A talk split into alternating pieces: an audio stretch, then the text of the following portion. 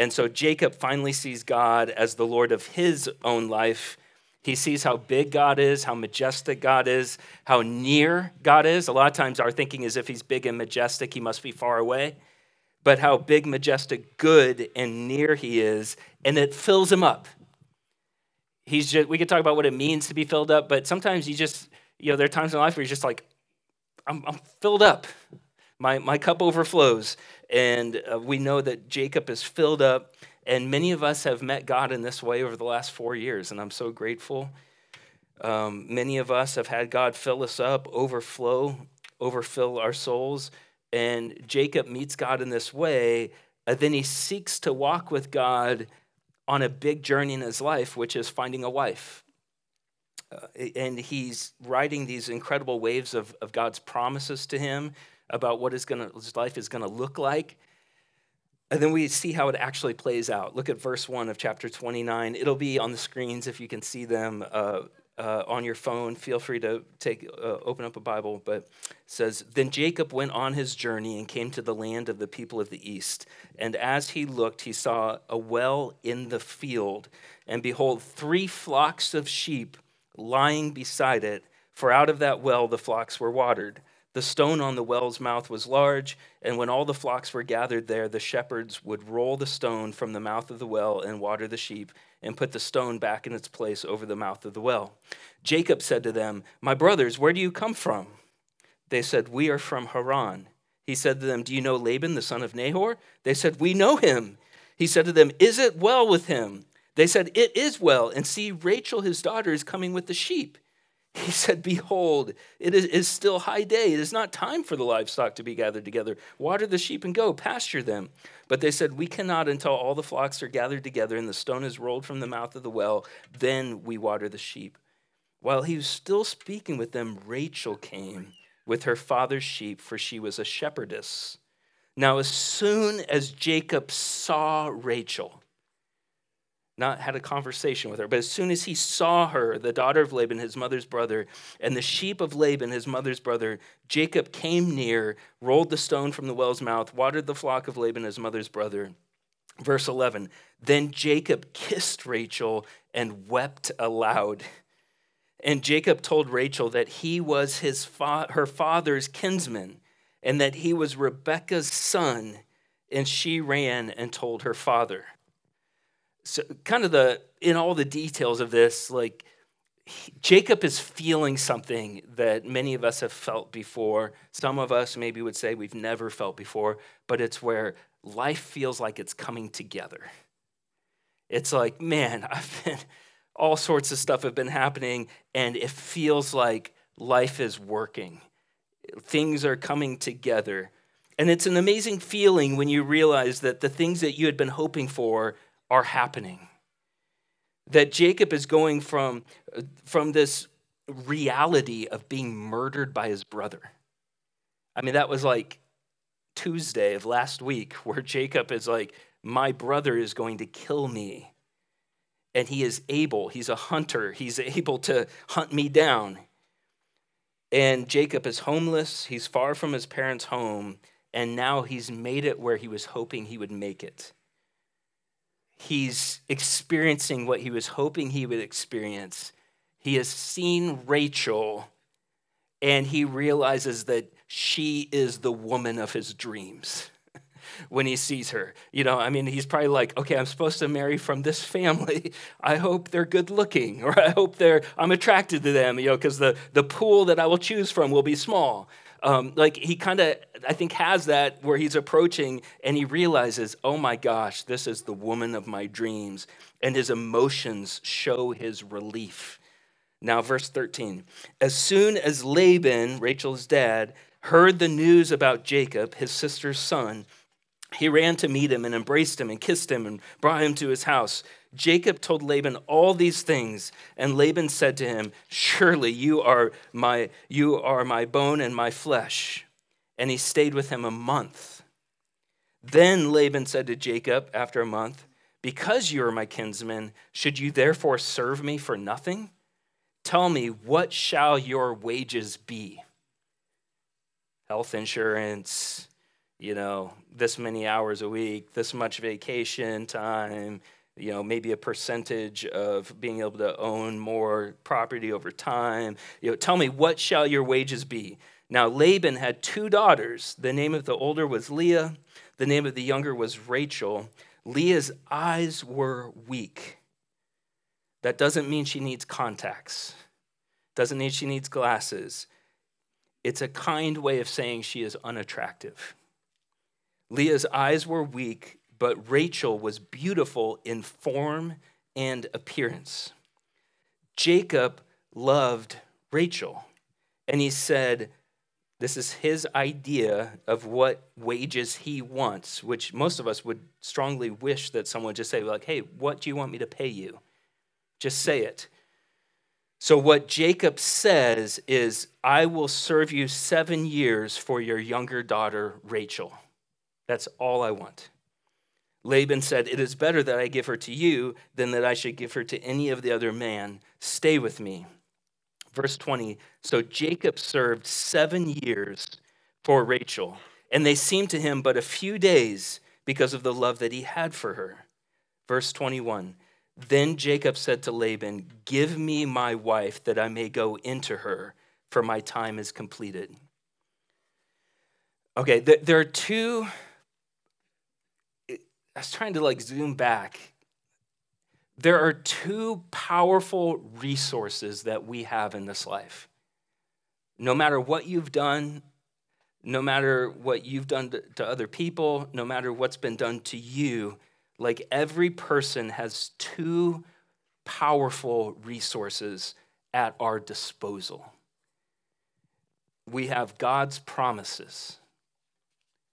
You think about like Look at everything in your life and everything that you would hope you could have. Having God's promises, knowing they are truly from Him, He is truly who He says He is, what He says is true, and He says this to you.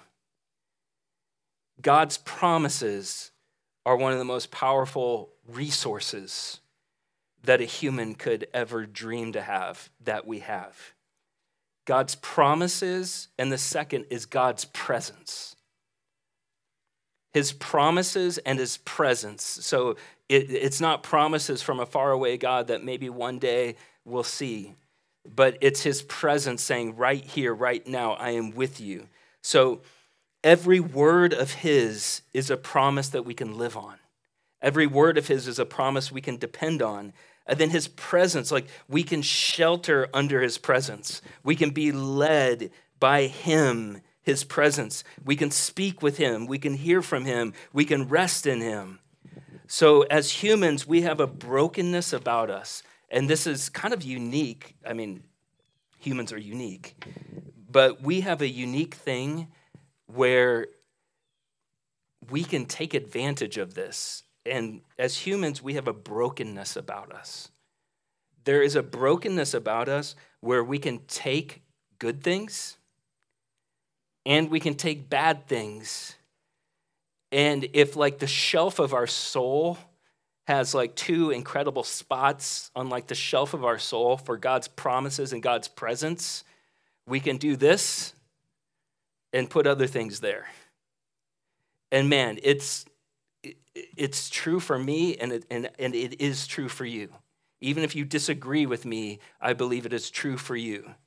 Is that we have this brokenness about us where we can take off the true things off, off our souls and put far lesser things in its place. Um, C.S. Lewis, uh, many people have spoken about this, it's throughout Scripture, but C.S. Lewis spoke about it really eloquently when he says this We are half hearted creatures, fooling about with drink and sex and ambition when infinite joy is offered us. Like an ignorant child who wants to go on making mud pies in a slum because he cannot imagine what is meant by the offer of a holiday at sea, we are far too easily pleased. Like we're like, this will please me. We are far too easily pleased. So when Laban says to Jacob, What do you want? And he's just, just seen God in his Split, like he could say, I'd like to see God like I did last week.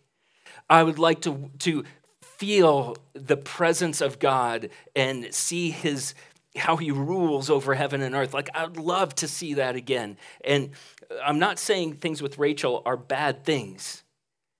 They are bad things when when it leads us to be far too easily pleased. So when he says to Jacob, What do you want? Jacob says, All that I want is Rachel. All that I want is Rachel. And, you know, I, I think like someone could say, and he's willing to work seven years for no money, for no share of the crop or whatever, seven years for one woman. Now, you could say that sounds really sweet and romantic.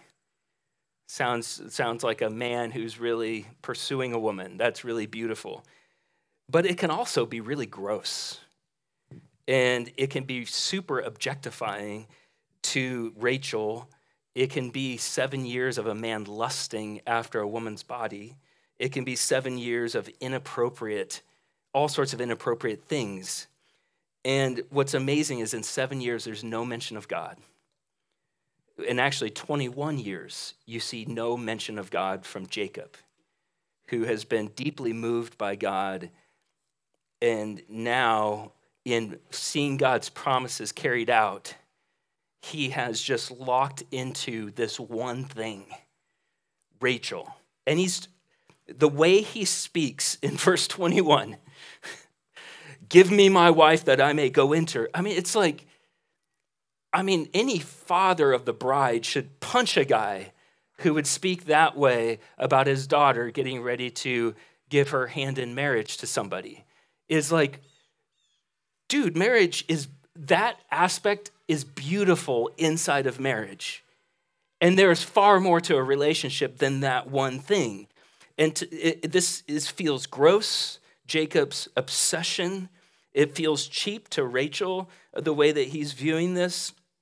And uh, his big vision of God that he had in the last chapter is being eclipsed by this big vision of Rachel and how she is going to fulfill all of his deepest longings of his soul.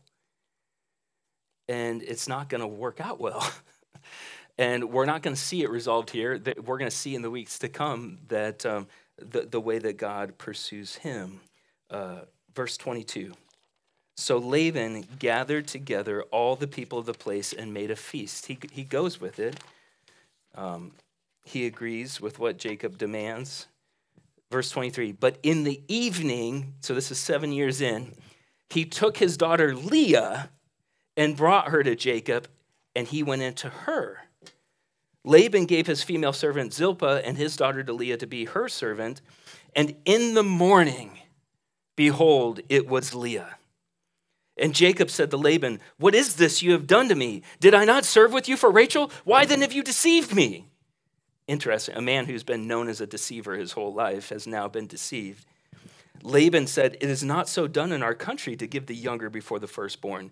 Complete the week of this one, so work for me another seven years, and we will give you the other also in return for serving me another seven years. Jacob did so, verse 28, and so completed her week. Then Laban gave him his daughter Rachel to be his wife. Laban gave his female servant Bilhah to his daughter Rachel to be her servant. So Jacob went into Rachel also, and he loved Rachel more than Leah and served Laban another seven years. So the best explanation of what happened, how could this possibly have happened, and is, uh, is just that Jacob got super drunk. They were hitting the wine way too hard and Jacob is so infatuated with Rachel, believing Rachel is the answer to all of his longings, all of his desires. He gets drunk.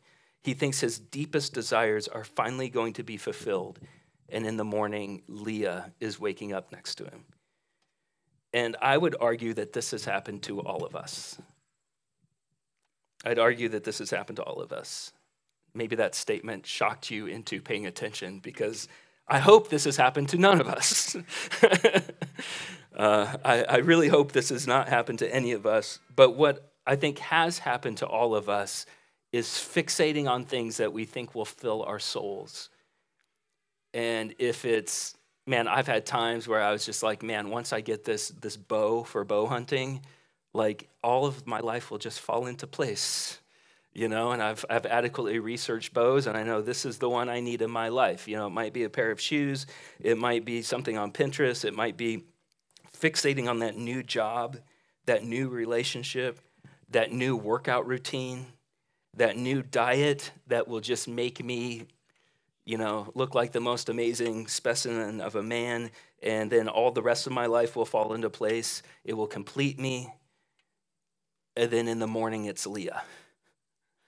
You know, my kids and I even talked about it, where like they research something and they, you know, they save all this money, they buy it, and then almost, and every time it's like the anticipation of it was more fulfilling than when I actually received it. and in the morning, it was Leah. What does Jacob do when he realizes it was Leah? He agrees to work seven more years for Rachel. He just keeps doubling down on, I know I'm married now to this woman, but this is really what I need. Spend seven more years going deeper and deeper into his infatuation, his desire for, for Rachel, and continues to act like a married couple with Leah. This is full on not the way it's supposed to be. This is completely trashy, sinful, Jerry Springer. Like, it's just not the way life is supposed to be. It's not the way that God's people are supposed to live. And God is good, and the way He directs our way is what is good for us. And it's been years since, at this time, it's been years since that vision of God that Jacob saw, where he's like, That is my God. He is Lord of my life. And now we're 14, 21 years in. Rachel is finally able, Rachel and Jacob are finally able to be intimate with each other, and he continues to love Rachel and not Leah. He, he goes seven more years, 21 years of no mention of God from Jacob's life. Now, verse 31. When the Lord saw that Leah was hated, I, I love this about, I, I love how the Lord sees. When the Lord saw that Leah was hated, he opened her womb, but Rachel was barren. Verse 32 And Leah conceived and bore a son and she called his name Reuben, for she said, Because the Lord has looked upon my affliction, for now my husband will love me. She conceived again and bore a son and said, Because the Lord has heard that I am hated, he has also given me the son also, because the Lord has heard. First was like, Because the Lord has seen. Now, because the Lord has heard that I am hated, he has given me the son also and she called his name Simeon. Then, verse 34 again she conceived and bore a son and said, Now this time my husband will be attached to me because I have borne him three sons. Therefore, his name was called Levi.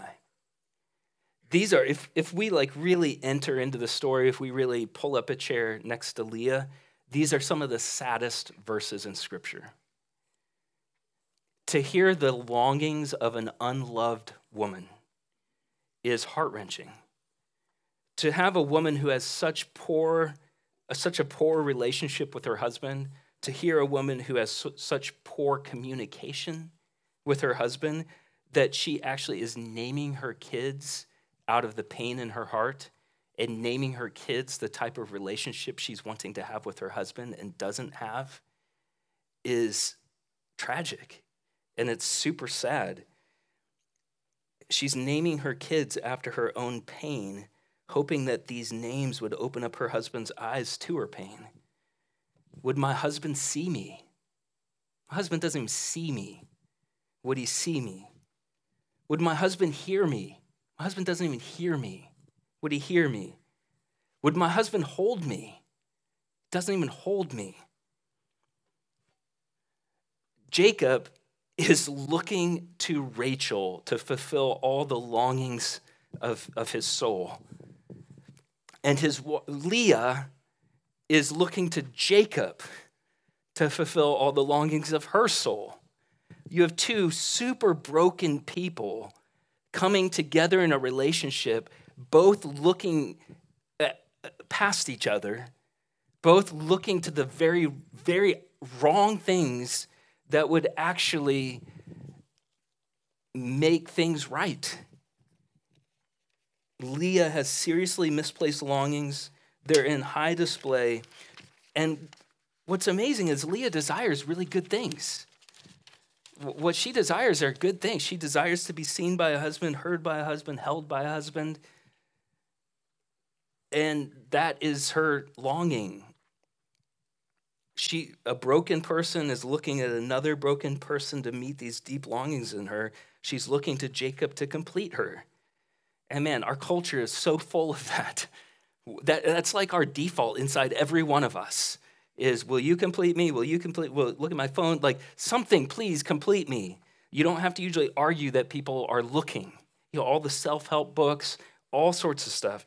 And man, we've been a church for 4 years and the message of the church for the last 4 years, my hope will be the same message of this church for the next 40 years, which is that God pursues those with misplaced longings.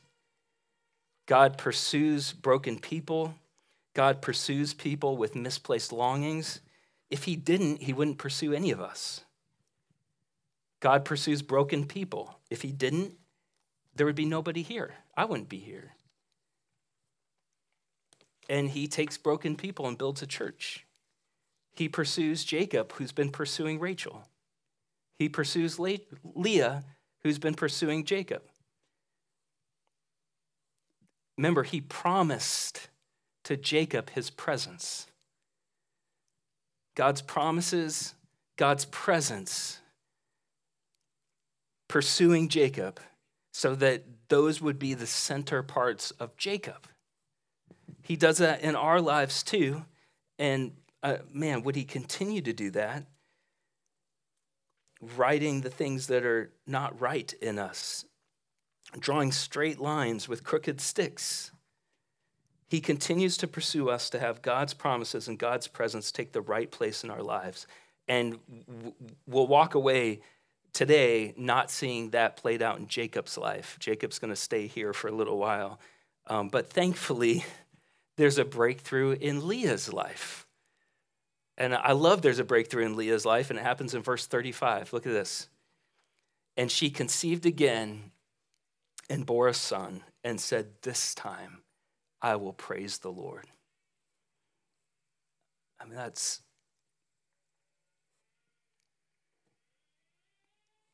Just what God had to do in Leah's heart to say, if my husband never loves me, if my husband never sees me, if no one finds me attractive in this world, if no one is attracted to move towards me, if for generations people know me as the ugly person, if for millennia people know me as the ugly woman, this time I'm going to praise the Lord. It's majestic, it's powerful, it's, it's appropriately the way God works. He is good, He is majestic, He is powerful. And we see that ray of sunshine just breakthrough to Leah. This time I will praise the Lord with this son. She named him Judah. Then she ceased bearing, bearing kids. So Leah makes this incredible profession. This time I will praise the Lord. I will, I will praise him and thank him for a son. Full stop.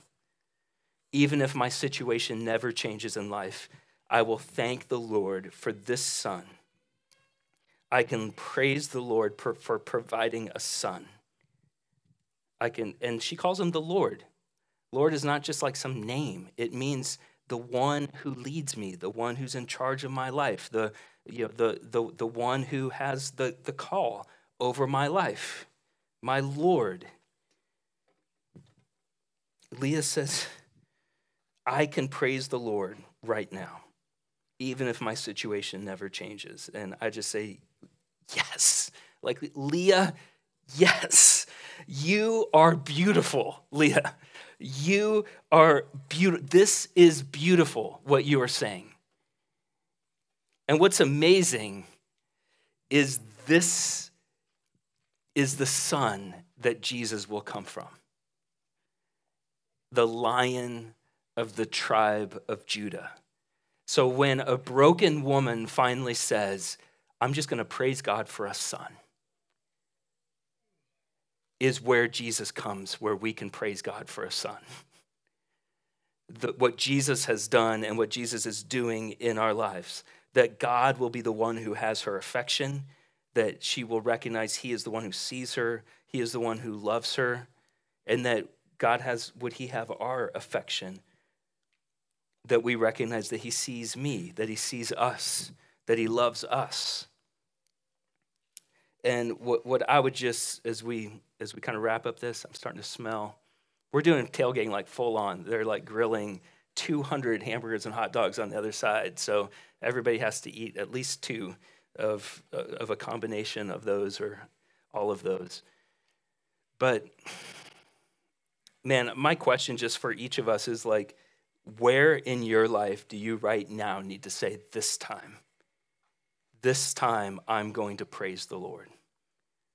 If it's worrying about your kids, if it's worrying about the church, if it's worrying about it, whatever it may be, whatever would keep us from saying, once this gets the way it's supposed to be, then I can.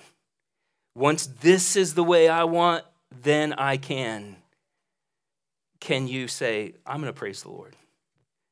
This time I can look to him. I can look to him with a thankful heart. And I, am not wanting to force this, um, but this can be your prayer this morning is like, uh, Lord, would you allow me to say, like, hey, if I have you, I have everything. Yes, I can be hoping for things. Leah can hope her husband's going to love her, like, but to say, God, your promises and your presence is what I need. That is my life. This time, God's promises and God's presence take their place at the center of my life.